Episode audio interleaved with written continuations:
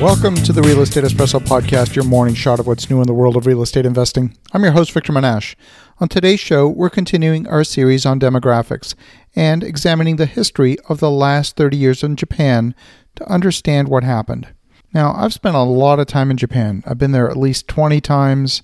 I've spent days inside Japanese office buildings, working alongside Japanese workers and business leaders. I've made boardroom presentations and have socialized with my Japanese colleagues until the early hours of the morning. The question is why did real estate in Japan collapse? I remember the late 1980s very well. I just started my professional career as an electronic engineer. I was driving a Japanese car because they had the highest quality in the market. I had a Sony Trinitron TV, and Japanese electronics seemed ready to take over the world. The most impressive presentations at the microelectronics conferences I attended were from companies like Toshiba and NEC. Today, nobody's even talking about the threat of Japanese domination. The fact is, demographics could have easily predicted the current situation. The Japanese real estate and stock markets had a huge run from 1986 until 1991, and by 1992, it had collapsed, starting what many have called Japan's lost decade. Now, when people die, they are sellers of real estate, whether they intended to sell or not. And when they're too old to live on their own, they too become sellers of real estate. The real estate market in Japan has fallen 60% from the peak in residential real estate and 80% in commercial real estate, and it's never rebounded. It's because after Second World War, Japan was very focused on rebuilding the country and made it a national priority. They started with a post war baby boom of their own. Their population grew by 24% in the decade following the war. And when those people entered the workforce in the 1960s and 1970s, Japan had a young, energetic workforce, and these millions of new workers became the economic engine of the country. When the Japanese economy was at its peak, property owners were taking their profits from real estate in Japan, using the proceeds to go buy more real estate, and then to buy marquee properties all over the world. At the time, it looked like Japan was on a trajectory to dominate the world economically. And today, Nobody talks about that. So, what happened? Much of the literature focuses on an asset bubble created by aggressive lending practices, which created significant risk for Japanese banks.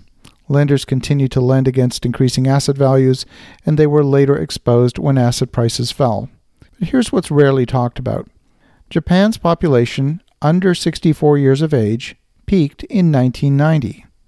The number of people in that age group has fallen steadily ever since 1990. Is it a coincidence that the economy began to shrink in 1991? Well, some might say it's a coincidence, but I don't think so. I think there's a very direct linkage between those two events.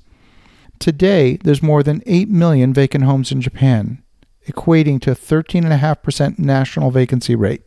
Even in Tokyo, the vacancy rate is 11% across the city. Their population has shifted, and the elderly now make up 26% of Japan's population.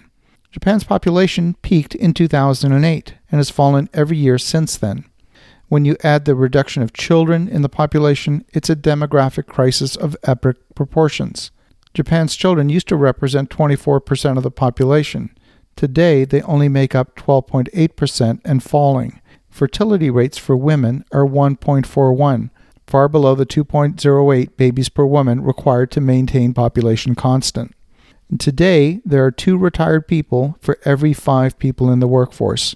And by 2036, that's going to increase to three retired people for every five in the workforce.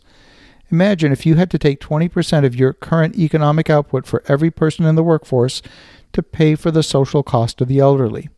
And by 2036, that number could increase to 38%.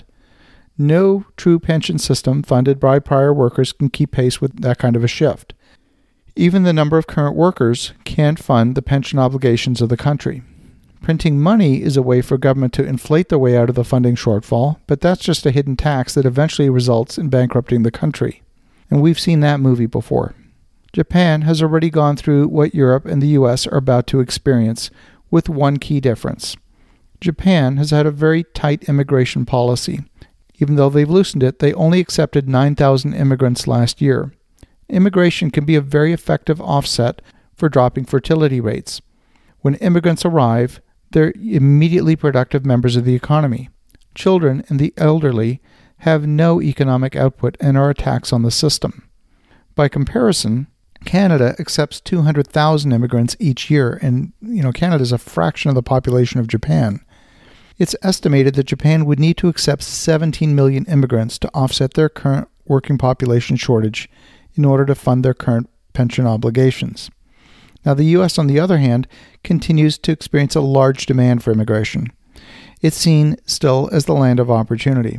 And with the population aging in the U.S. and falling fertility rates, the country could repeat the trajectory of Japan both in economic terms and in real estate. The country embraces immigration strategically to address imbalances in the population, the country has a real opportunity to stave off repeating Japan's mistakes. As you're thinking about that, make sure you pay attention to how demographics influences the supply and demand situation for your local market over the next few years. These shifts are very, very real. Have a spectacular day. Go make some great things happen, and we'll talk to you again tomorrow.